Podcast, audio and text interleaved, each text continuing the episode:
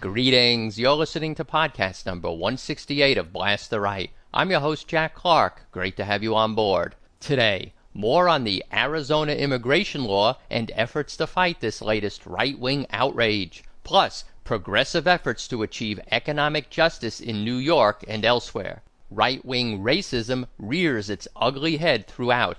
And you'll hear a clip of Glenn Beck you won't believe. Actually, you probably will, if you know him.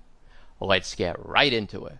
Your sources for this segment include the Associated Press, MSNBC.com, the New York Times, Newsmax.com, MediaMatters.org, and Reuters.com. Last podcast, we discussed the new Arizona immigration law, largely in the context of nearly a half century of GOP right wing racism. You heard about the Southern strategy, vote caging, and bigoted, ugly comments and behavior by prominent present and past right wingers such as Ronald Reagan and Rush Limbaugh. In kind of a grab bag, I want to expand on a point or two and bring up a few new issues. To start off with, defenders of the Arizona statute never tire of repeating that immigration status can only be checked when an otherwise lawful stop is made. This is really no restriction at all. Quote, David Salgado, a Phoenix police officer, said the fact that officers can check immigration status only after a stop for another reason is essentially meaningless because, quote, you drive two or three blocks down the street, I will find something to pull you over for. Going over the double line, forgetting to signal for a lane change, it's not hard. As an Arizona judge of Hispanic origin put it, this has been lifelong, these stops. Lawsuits in Arizona have been successful in the past against just such de facto racial profiling. Next, last time we pointed out while the right was screaming about all the crime by immigrants, that was factually just plain wrong. Now, even more data on this has been gathered by the Associated Press. You can tell any right winger who starts going on and on about crime that statistically the U.S. Mexico border is one of the safest parts of the country and getting safer. Which four cities in America have the lowest rates of violent crime? All in border states San Diego, Phoenix, Phoenix, El Paso, and Austin.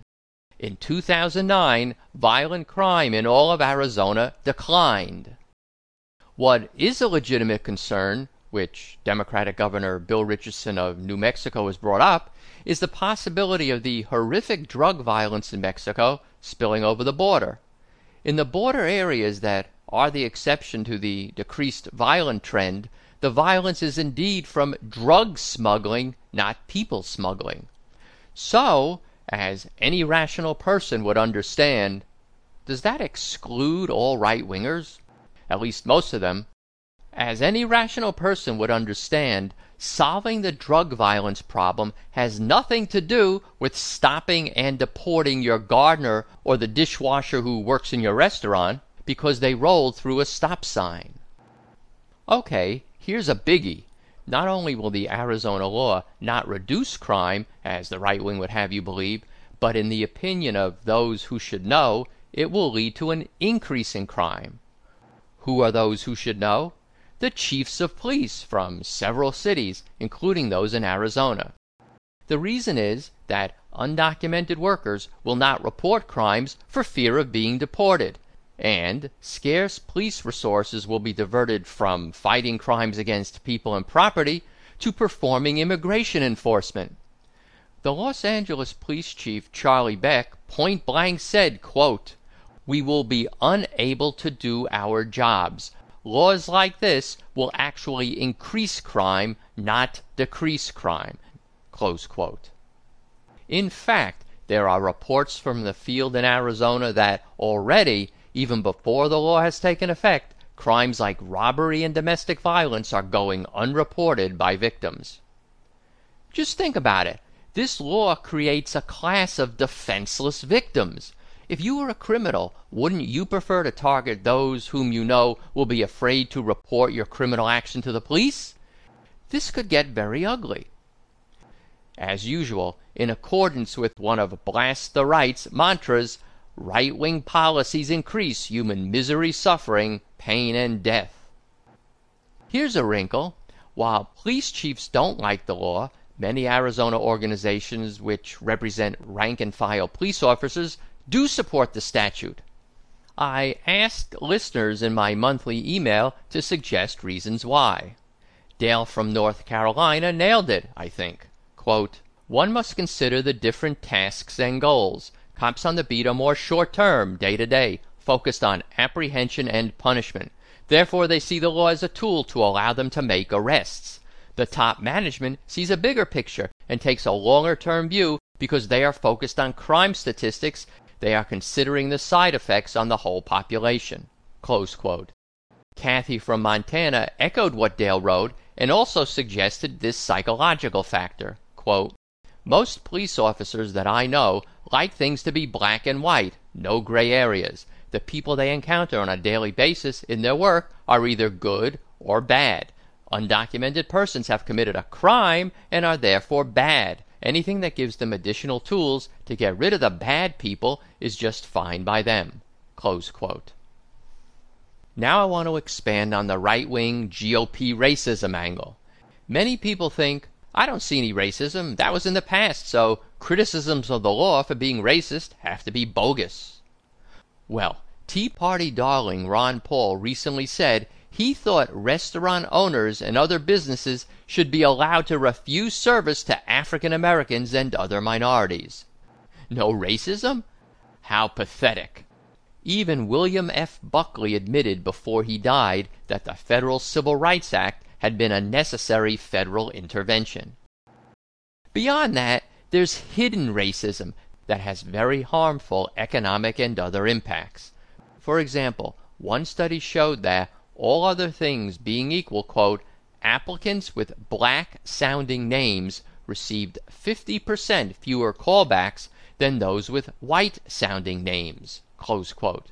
Many black job applicants avoid specifying race on an application or use initials or nicknames to hide black sounding names. And how about this? A recent study showed that better jobs are often not publicly posted, but filled through word of mouth and informal networks. Minorities received far fewer of these types of job leads. Racism also exists in the criminal justice system, adversely affecting minority criminal defendants. A recent study found that African Americans are still routinely excluded from Southern juries thus denying black defendants a jury of their peers, just like during the days of Jim Crow. You may well be aware of other examples of present day racism.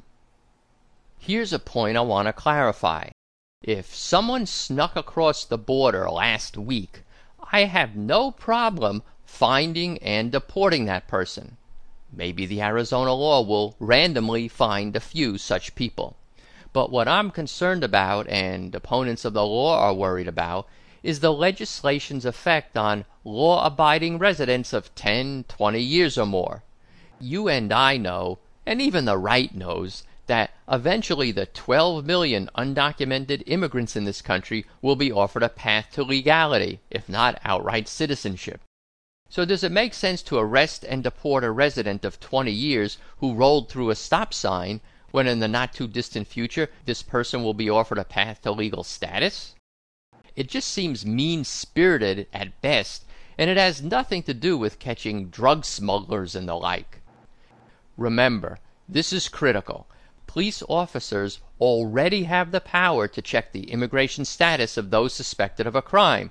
So, when they catch a drug smuggler, they already have the power to deport that person if he or she is here illegally. On a lighter note, I was amused by how President Obama and Arizona Governor Republican Jan Brewer had a make nice nice meeting in the Oval Office. It was apparently very cordial, and Governor Brewer came out expressing hope for a quote, much better dialogue between the government and Arizona. Photo ops don't cut it with me. What I'm really impressed by is the new generation of Hispanic student activists who are putting it all on the line to fight for legal status. The federal DREAM Act would provide a path to citizenship to undocumented students through college enrollment or military service. Illinois Democrat Dick Durbin and Indiana Republican Richard Lugar are sponsors. The student activists are studying the civil rights era training in nonviolent civil disobedience, and conducting sit ins and class walkouts in protest. They publicly announce their undocumented status and thus risk being deported, putting it all on the line.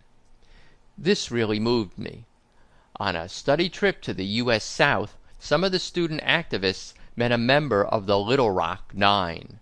One of the students related, I went up to her and told her my story and tried not to cry. She listened. Then she hugged me. If the students can have hope, so can all progressives. Not least because right wingers and their corporate media mouthpieces are only telling you and me half the story from poll results on this issue. Sure, the American public supports the Arizona law. That's all you hear about but the polls also show that at least as large percentages of the American public continue to support as well a path to legal status for undocumented immigrants, either citizenship or a permanent green card situation. So, if the spirit moves you, do go out and advocate for the DREAM Act and for comprehensive immigration reform. Both morality and public opinion are on your side. Up next, fighting for economic justice. Stay tuned.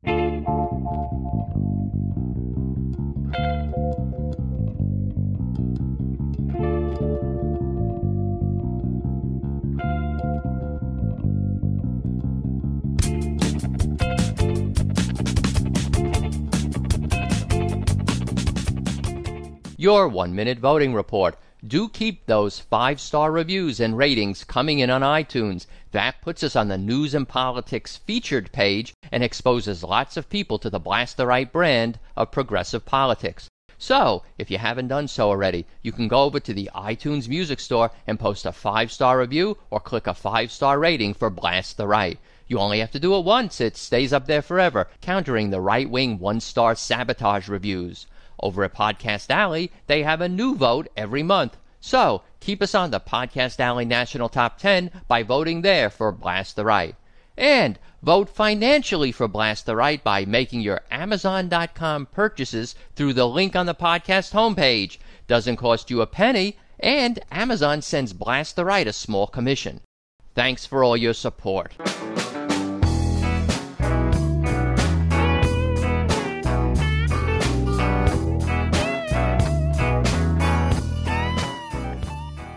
Your sources for this segment include the New York Times, commondreams.org, Reuters.com, the website of the group Fairness and Accuracy in Reporting, In These Times, and taxfoundation.org.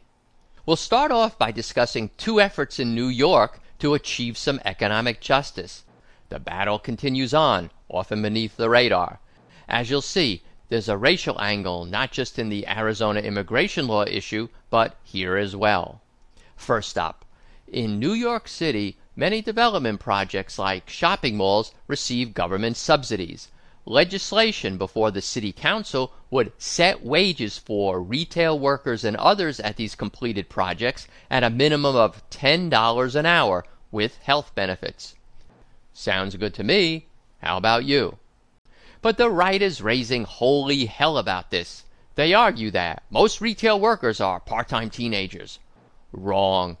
The vast majority are older, work full time, and support families.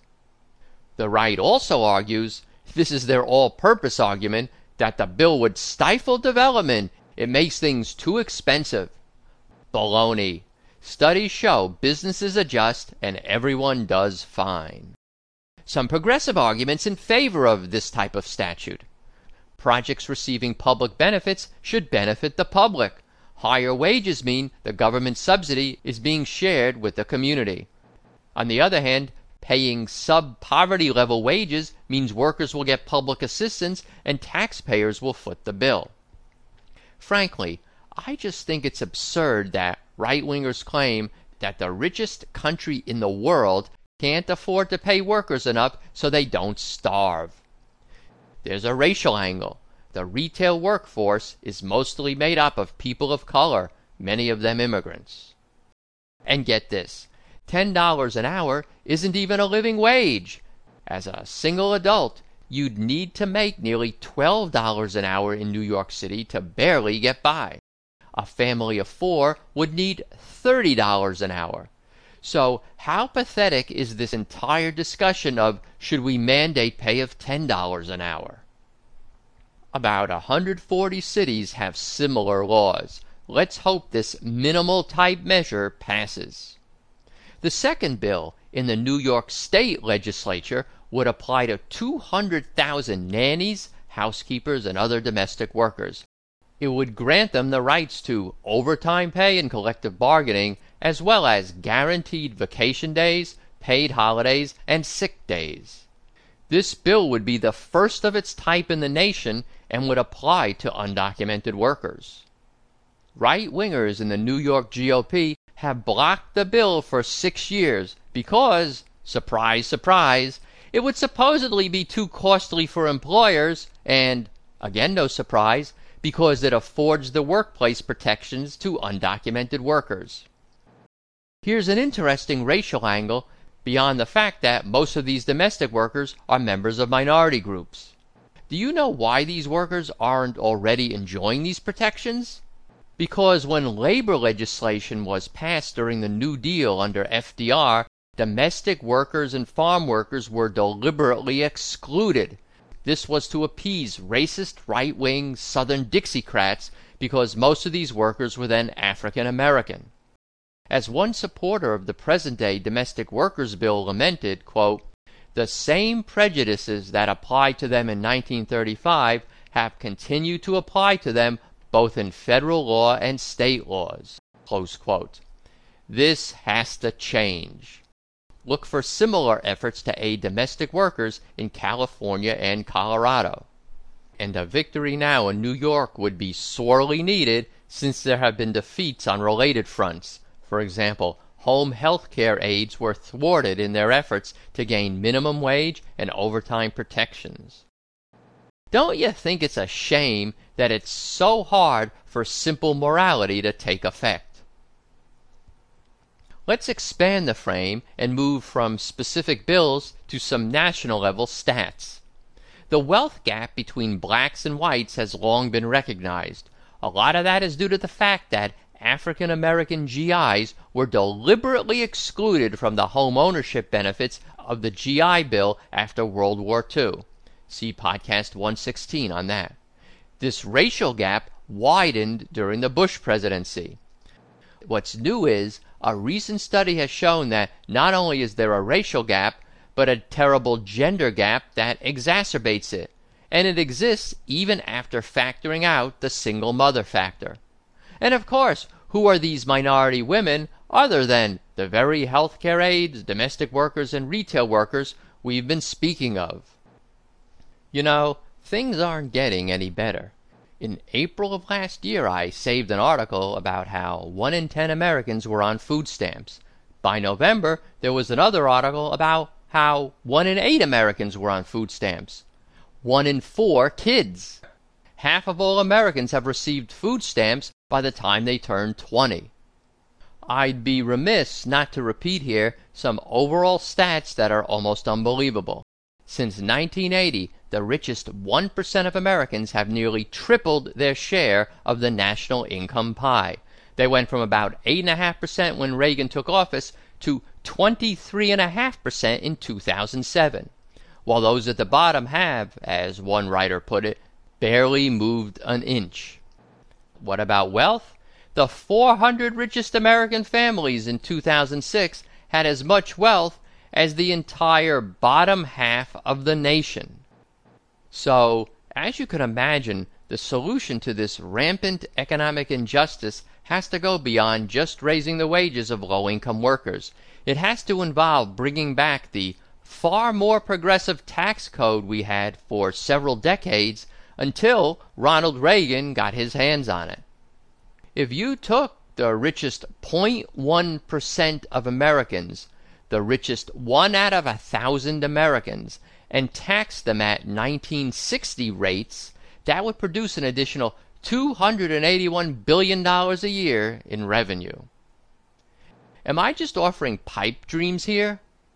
Well, just like with the immigration issue, where the vast majority of the public still supports a path to legalization for the 12 million undocumented immigrants, the public supports progressive economic measures as well. As far as raising the pay of full time workers living in poverty, Americans were asked if they agreed with the following quote, As a country, we should make sure that people who work full time should be able to earn enough to keep their families out of poverty. Can you guess how many supported this bottom line moral concept? 94%, with 80% agreeing strongly. And as far as raising taxes on the wealthy, again, progressive thought is mainstream thought. A recent Quinnipiac poll asked, quote, Do you think raising income taxes on households making more than $250,000 should or should not be a main part of any government approach to the deficit. Six out of ten Americans supported this tax. If you raise the threshold to $1 million, that percentage increases and includes a majority of Republicans. Republicans! A majority of Republicans want to raise taxes on those making over $1 million a year. What are we waiting for? I remember the first time I heard a right winger tell me that he didn't think a person who worked full time should earn enough to feed himself. I just couldn't believe it. How could anyone think like that in the late 20th century? Easy, I now realize, if they're trying to restore 12th century feudalism economics. The key is the social contract. We as a society promise that if you work hard and play by the rules and keep your nose clean, You'll earn enough to provide a decent life for your family. We as a society will set the rules of the game, so this will be the case for you. Right wingers don't believe in such a social contract. That's why they go to sometimes absurd lengths to trash that concept. You reach the goal of the social contract through what is called, in shorthand, social justice, sometimes economic justice. So just listen to Glenn Beck recently. I beg you, look for the words social justice or economic justice on your church website. If you find it, run as fast as you can. Social justice and economic justice, they are code words. These are the Marxist code words um, for the new global order. This is some of the dumbest, most ignorant talk I've ever heard. Beck is apparently unaware that the Catholic Church, the conservative and reform movements of Judaism, the National Association of Evangelicals, all explicitly call for social justice. So did Martin Luther King Jr. Unfortunately, right wingers want to dismantle all society wide efforts to achieve social justice. Roosevelt is dead. His policies may live on, but we're in the process of doing something about that as well. Beck and Limbaugh have firmly put themselves in the category of what I call right wing pseudo Christians. These are people who purport to follow Jesus Christ's teachings, but in reality do everything in their power to thwart the implementation of what Jesus taught. See Podcast 160 for a lot more on this. Let me close by linking together, or more accurately, letting some wise union officials link together, the two segments of today's show. Undocumented immigrants are forced to accept low pay and poor job conditions because they're afraid to stand up for their rights. That worsens things for the entire workforce. So, unions want these undocumented workers to get legal status. This is how the union officials put it. Quote, Workers don't depress wages unscrupulous employers do. your standard of living is not going to improve, and you're not going to be in a stronger position to solve your problems as long as you have all these people out there without any rights, without any ability to contribute. Things will only get worse, not better. You may not want to do this because you like Jose Rodriguez, but this affects you.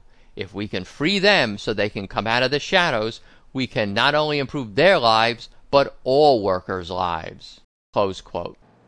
So, a path to legality is not only the moral thing to advocate, but it would help reduce the vast income and wealth inequality that threatens to destroy the American social contract and our very nation. The path to legality is something progressives support and right wingers oppose. And in this and all things that help the average person, it seems, twill ever be thus you and I had better dig in for the long haul. Well, that'll about wrap it up for today. If you like what you heard, please tell a friend about Blast the Right. Vote for Blast the Right at Podcast Alley. And of course, write a five star review or click a five star rating for Blast the Right in the iTunes Music Store. On a different note, I want you to know there's a way you can support Blast the Right financially at no cost to yourself at all. How? If you're going shopping on Amazon.com, just click through to there through the link on the right side of my homepage. Everything will be the same for you on Amazon, and Amazon will send Blast the Right a small commission based on what you buy there. How's that for easy? Listener Roy from the Redwood Empire had a great idea. Why don't you change your Amazon.com bookmark to the link through my podcast homepage? That way, whenever you go to Amazon, you don't have to remember to go to my podcast homepage to get the link. You'll have it right there. And now a word from another progressive podcaster. What is it about working men and women that drives you Republicans crazy? When does the greed stop? What is the price? Challenge corporate power. Damn, what's wrong with people in this country? Say hell no until these weak-kneed Democrats end this war. Ah, you pigs, you pigs. This first step is a step right off a cliff. The best of the left podcast. He's a liar. He's a thug. He's a punk. One word. Katrina! You lead this country, sir. You claim to defend it. Pathetic. You can't claim support for our troops without supporting their mission, Mr. Speaker. God, that is so dishonest on so many levels. Mm-hmm. All those people who died on 9 11, and you guys want to use 9 11 as an excuse to do everything you want, attack Iraq and Iran, the people that have absolutely nothing to do with 9 11? Don't you dare talk about 9 11, please. This election is our chance to give the American people a reason to believe again. It is time now for Barack Obama. Imagine This American Life meets Progressive Talk Radio. Each week we choose a political theme and bring you a variety of stories on that theme, only at bestoftheleft.com. Music credits. The break music was LA Nightmare by 22 Caliber, Not the One Blues by Burnsheath Thornside, and we'll close with a little bit of We Can't Make It Here by James McMurtry. Links to all the music I play on Blast the Right are on my music resources page. Links to all the statistics and quotations I use are on my data resources page. I'm also now posting transcripts of each show. All of those are linked to off the main podcast homepage. You get to the podcast homepage by typing in Blast the Right in Google, and I'm the first result. Thanks to radio talk show host extraordinaire Thom Hartmann for the Rush Limbaugh audio clip. I love getting your email. My address is rational at roadrunner.com. I read every single one, and I try to respond to as many of them as I can. You can also call in and leave a comment for me to play on the show. Just dial 310-933-5891 and leave your message. Another way to leave a message is on Skype. My Skype name is Jack from Blast the Right. So until next time, I'll sign off and say I love you all, including all you right-wing misguided souls. We'll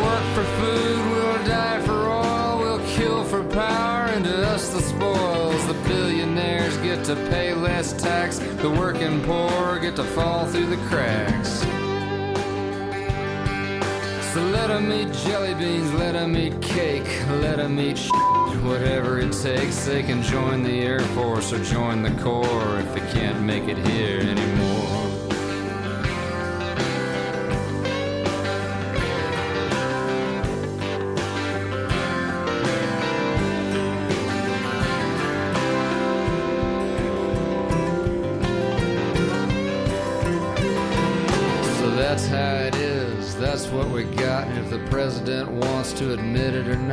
You can read it in the paper, read it on the wall, hear it on the wind if you're listening at all. Get out of that limo, and look us in the eye, call us on a cell phone, tell us all why. In Dayton, Ohio, or Portland,